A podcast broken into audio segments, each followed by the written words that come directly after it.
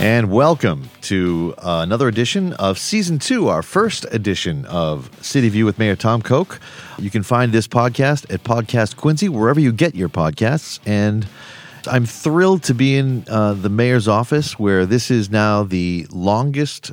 The mayor has. This is the longest mayor in the history of the city of Quincy as of 10 a.m. on Monday Longest morning. serving. Longest serving mayor. Not the longest. I'm probably the shortest. the longest serving mayor Oh, in the history than Walter of the city of Quincy, Mayor Thomas P. Koch. Mayor, congratulations. What a great uh, inauguration and everything else. And the ball and the inauguration itself was fantastic. Ah, it was a great day Monday, um, and I'm grateful. I say it all the time, but I mean it. Very sincere.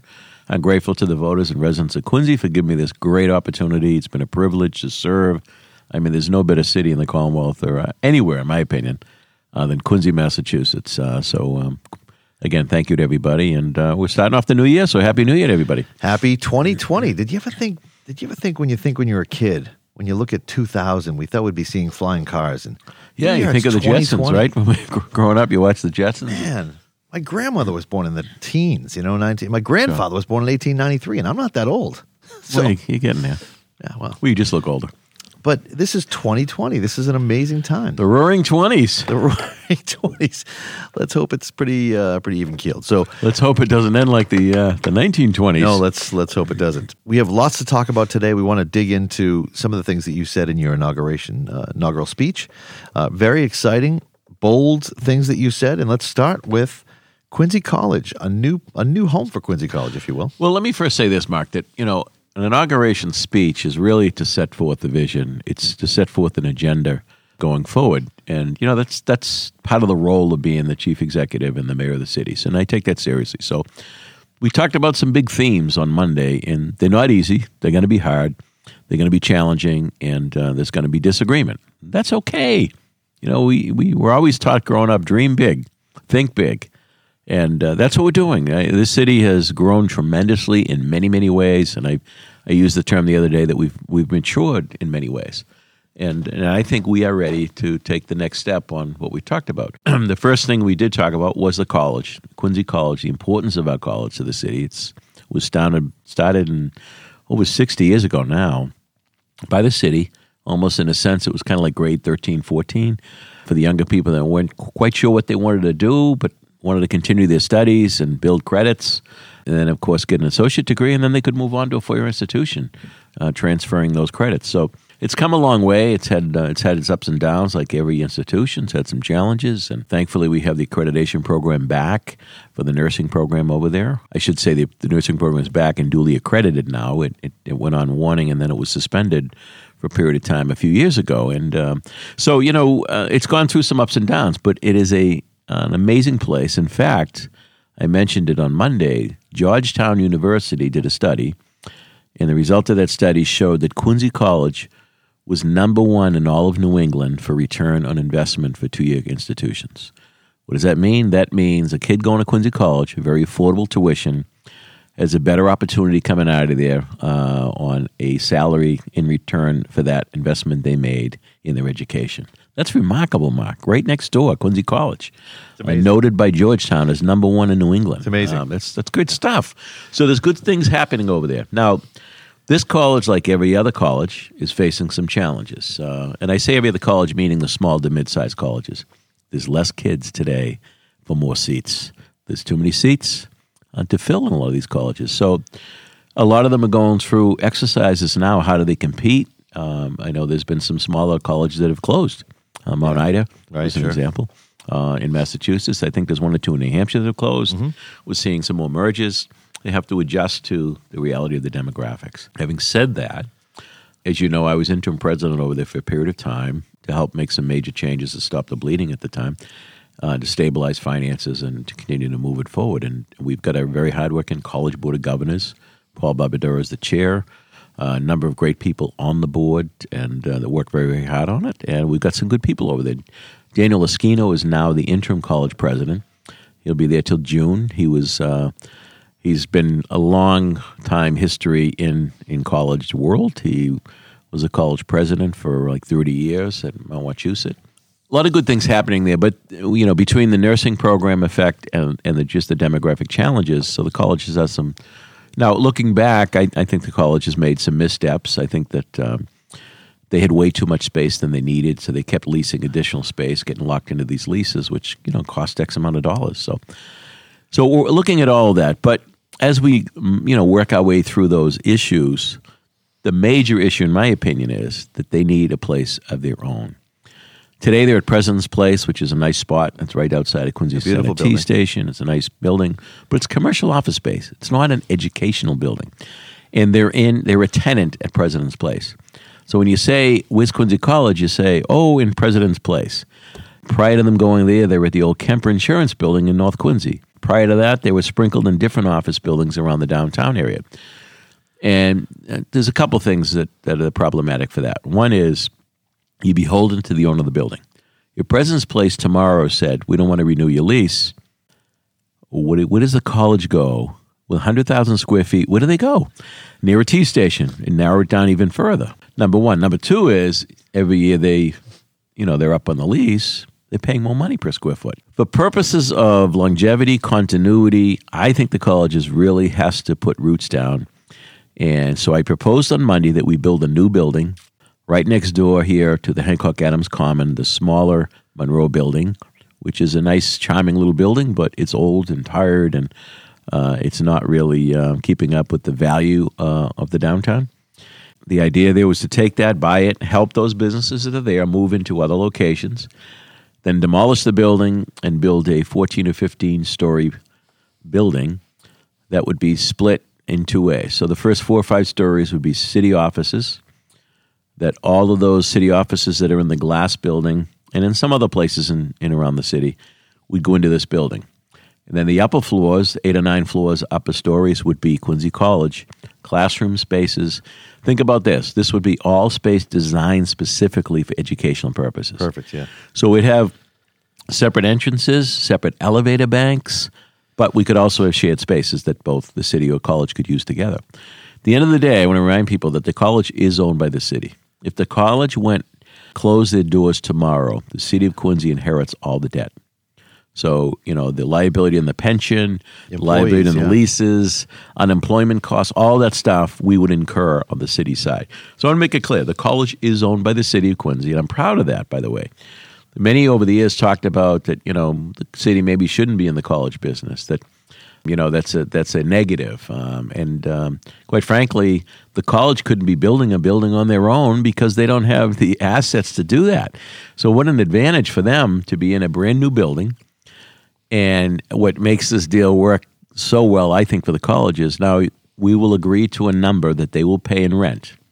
That rent never goes up, Mark. Yeah, that's that great. rent really comes to the city to offset the debt payment on building the building. Right. So think about that. Twenty five years out, you're paying the same rent every month. I mean, who wouldn't want that, right? Of course, yeah. So for budgeting and modeling purposes, it's absolutely ideal for the college to have a situation like that. Number one, a brand new educational space. For the first time, they'll be using educational space instead of back office uh, setup.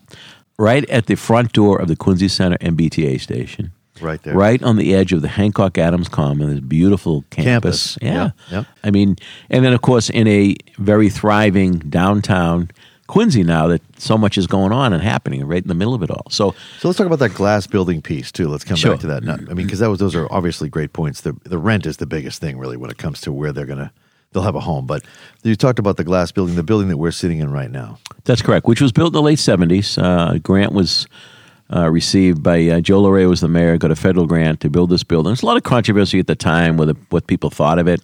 It has that refle- reflective glass. The idea the architect has was the new reflecting the old. You know, quite frankly, I don't think it ever worked. Truthfully, in that regard, you know, I think it's a poor stepchild next to the beautiful granite building. Well, that's the thing. It's right the next old to town that hall. old town hall. Yeah, Correct. Now, when we renovated the old town hall, it was all renovated with the anticipation if this building ever went away, it's completely independent. It has its own heating systems, everything is separate. So that will continue to, to be uh, in play. The glass building would come down. Now, I want to I want to remind people that if we didn't do this over the next five years, the glass building is going to need a new roof, all new HVAC systems, a fire suppression system, a new elevator, and the glass windows are starting to fail all around the building. So when you start to think about the millions of dollars you're going to have to spend on still having an old 1970s building that's inefficient, energy wise and otherwise, do we take those capital dollars and invest them into a newer building that will have a hundred year life rather than what, what we're dealing with right now? Right, right. Uh, which I think makes perfect sense. Then we can take down this old building.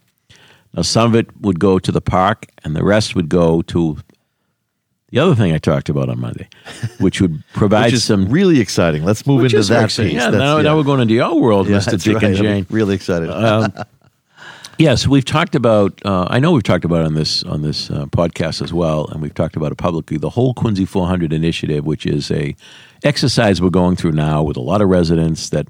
You know, and the whole theme is where do we want to be? What do we want to look like as a city in 2025, which is the 400th anniversary of us as a settlement? So, having said that, you know, all of the surveys, all of the meetings, the common theme kept coming up. People want to see a performing arts center. Now, there's many different definitions of that. We can get into that, Mark, as you know, but uh, a place that people could go and maybe see a movie, maybe go to a concert, maybe see a comedian, maybe see some great artwork, maybe uh, see a great dance show, Or a uh, a theater, a play. Correct. All those things. There's no place for that in Quincy. The trick on that is how do we do it that it can sustain itself going forward? Because we all want to be part of this, and, the, and some of the same people that say I support that wouldn't be happy about supporting it with their taxes. So it's a bit of a challenge. Uh, however, you know, when you look at what's going on in the city and how far we've come and how we've matured as a city, incredible historic assets we have, the architectural assets we have, the cultural assets we have. This is kind of the the next logical step. It's really the the icing on the cake, if you will, to have this kind of a. We were a city of hundred thousand. We're right next to Boston. We're part of the metropolitan Boston area. And quite frankly, we're the gateway to the South Shore. And one would argue the capital of the South Shore. So this makes a lot of sense. Uh, so we pick up the real estate. The glass building comes down. We pick up that real estate. Again, a portion gets uh, put into the park, and then a portion of the footprint, along with the parking lot that was behind it, and then span over the tracks to Burgin Parkway, which is the big piece. which is a big piece, using space that otherwise couldn't be used over the tracks. And we build a new facility that could be, um, you know, maybe one floor, maybe two floors, maybe two and a half floors. But uh, we are now going through that exercise, which is a whole nother ball game, and that's when you get into the weeds. That's the devil's in the details. Uh, that we're going through that process now. So, uh, and I should mention, you know, we have, as you know, we have a committee that you've been serving on, along with some other staff members. Uh, Laurie O'Connell, uh, resident and business person, who's chairing that for us a group of people that are interested in the arts who have been coming together, meeting to talk a little bit about. And as you remember the first meeting, Mark, I said, I don't want you to worry about costs and I don't want you to worry about location. Just talk about program. What are the parameters we should be looking at? The facilities, the venues within the venue. sustainable, sustainable building. That's yeah. correct. That's correct. It has to be sustainable. It has to pay for itself over time. Uh, it, it's going to need help to get started, obviously, uh, to get built, but we can't subsidize the operation. We can subsidize the construction of it. Um, so, so that you know, I appreciate the work of, of that committee and that group, uh, Laurie for leading that effort, and we'll incorporate all of those ideas and, and shake everything up and throw all the ingredients and see what we come up with. As you as you know, we've had a couple of meetings uh, with a party that uh, we're not going to identify at this time, but who has a great interest, great background, and um, has some money that would like to perhaps participate with us in constructing a state of the art, beautiful spot for such a venue. So. I think this has some great, great potential. I think it brings us to a whole nother level. Again, we talk about maturity as a community. We've got people living in the downtown now, got some incredible restaurants and beautiful public spaces. You know, you, you forget too about some of the basics. Um, you know, the headquarters of Stop and Shop is right next door. The 1,400 people working there. That's right. Quincy Mutual Insurance. They got several hundred people Yeah. at their corporate headquarters over on Washington Street. I mean, it could go on and on.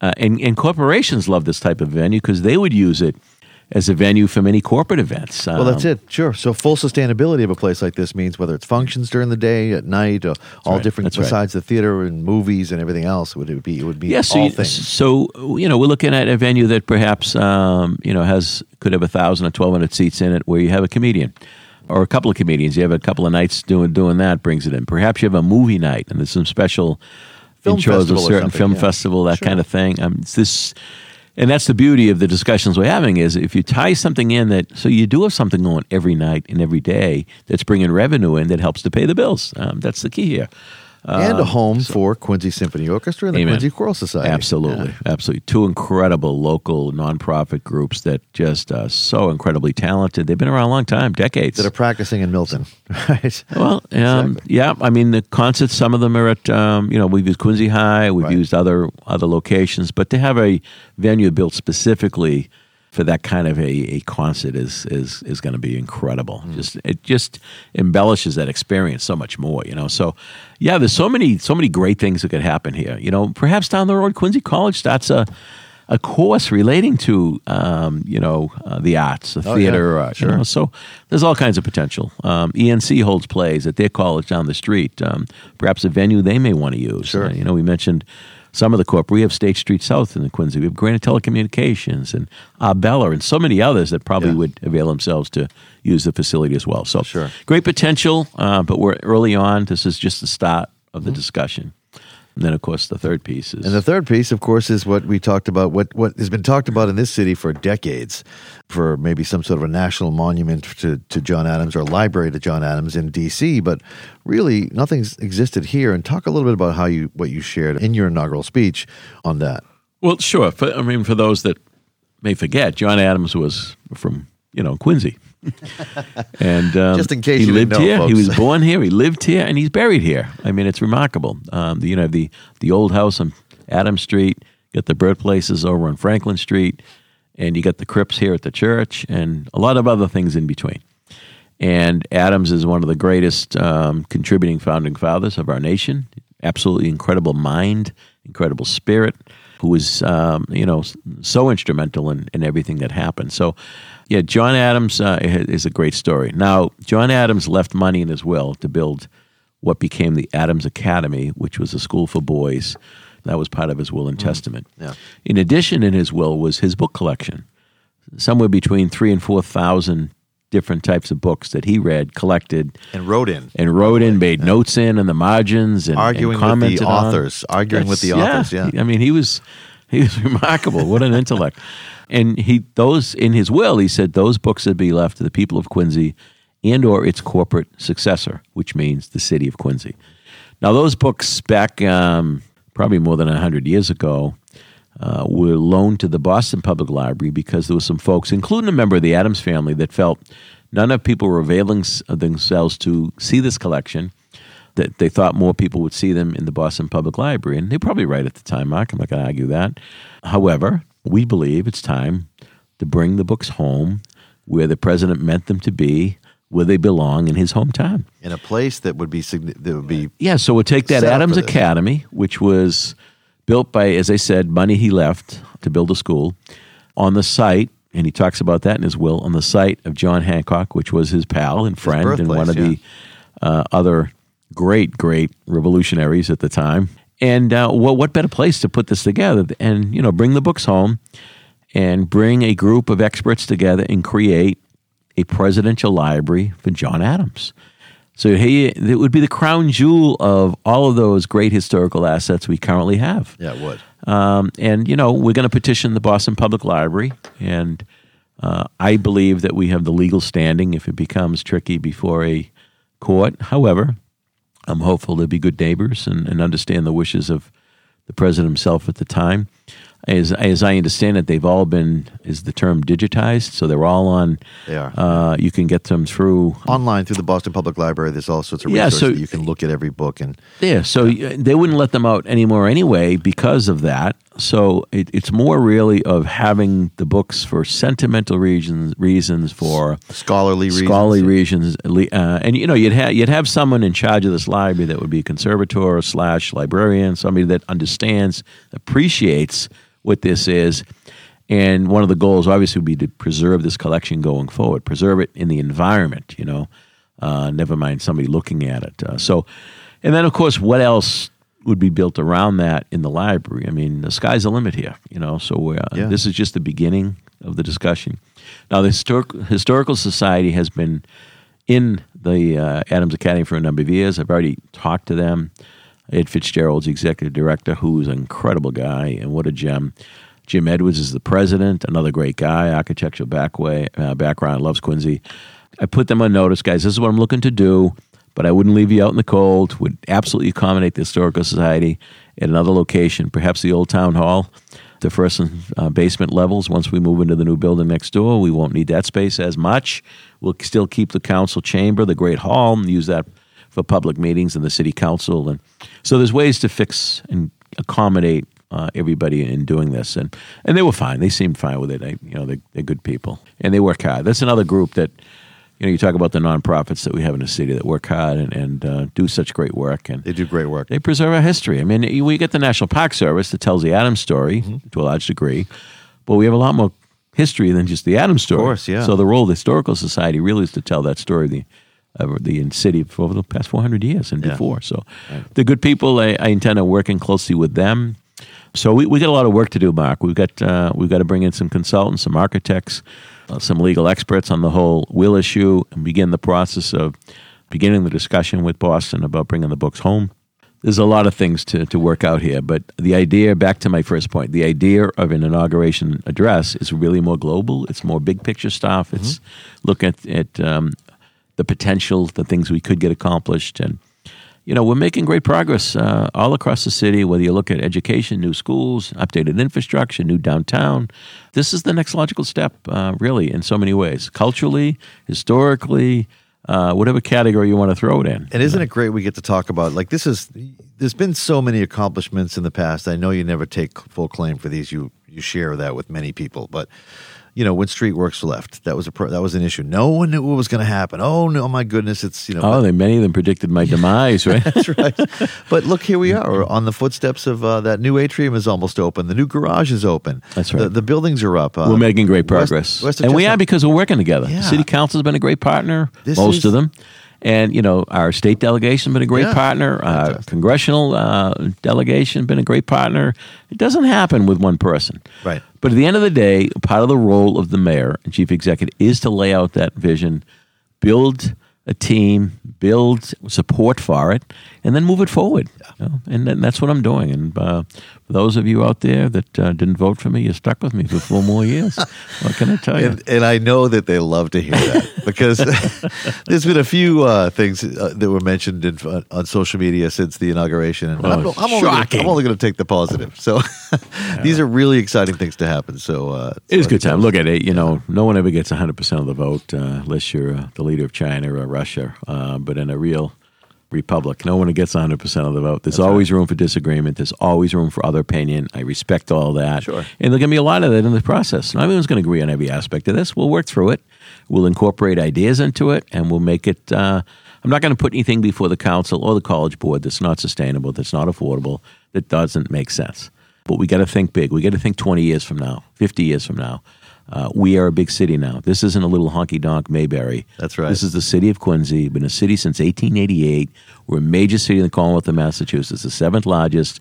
We got a tremendous history. Let's be proud of that history. Let's take the city to where it should be in, for the 2025 that we've talked about. Well, that's a great note to end on. I think uh, just congratulations again on the inaugural. The inaugural ball was fantastic. You wore a tuxedo along with a few other folks and your, some of your other colleagues. They wore tuxes. They, And there were no penguin it, jokes. was it, was was, it was a classed up event. It was It's a great night, really and nice. we appreciate Congressman night. Lynch and Congressman Kennedy joining us that night, uh, along with our local call, uh, uh, obviously local colleagues in government. So. And many people, many residents had come. It was a really great night. So thank you, Mayor. Appreciate it. Another edition here of uh, City View with, with uh, Mayor Tom Koch. I'm Mark Carey, his media director, and you can find this podcast on any podcast platform. Look up Podcast Quincy. Share this with your friends, if you whether you listen to us on Facebook or Twitter or wherever it is, but uh, you can find us there. Podcast Quincy, City View with Mayor Tom Koch, Season 2, Episode 1.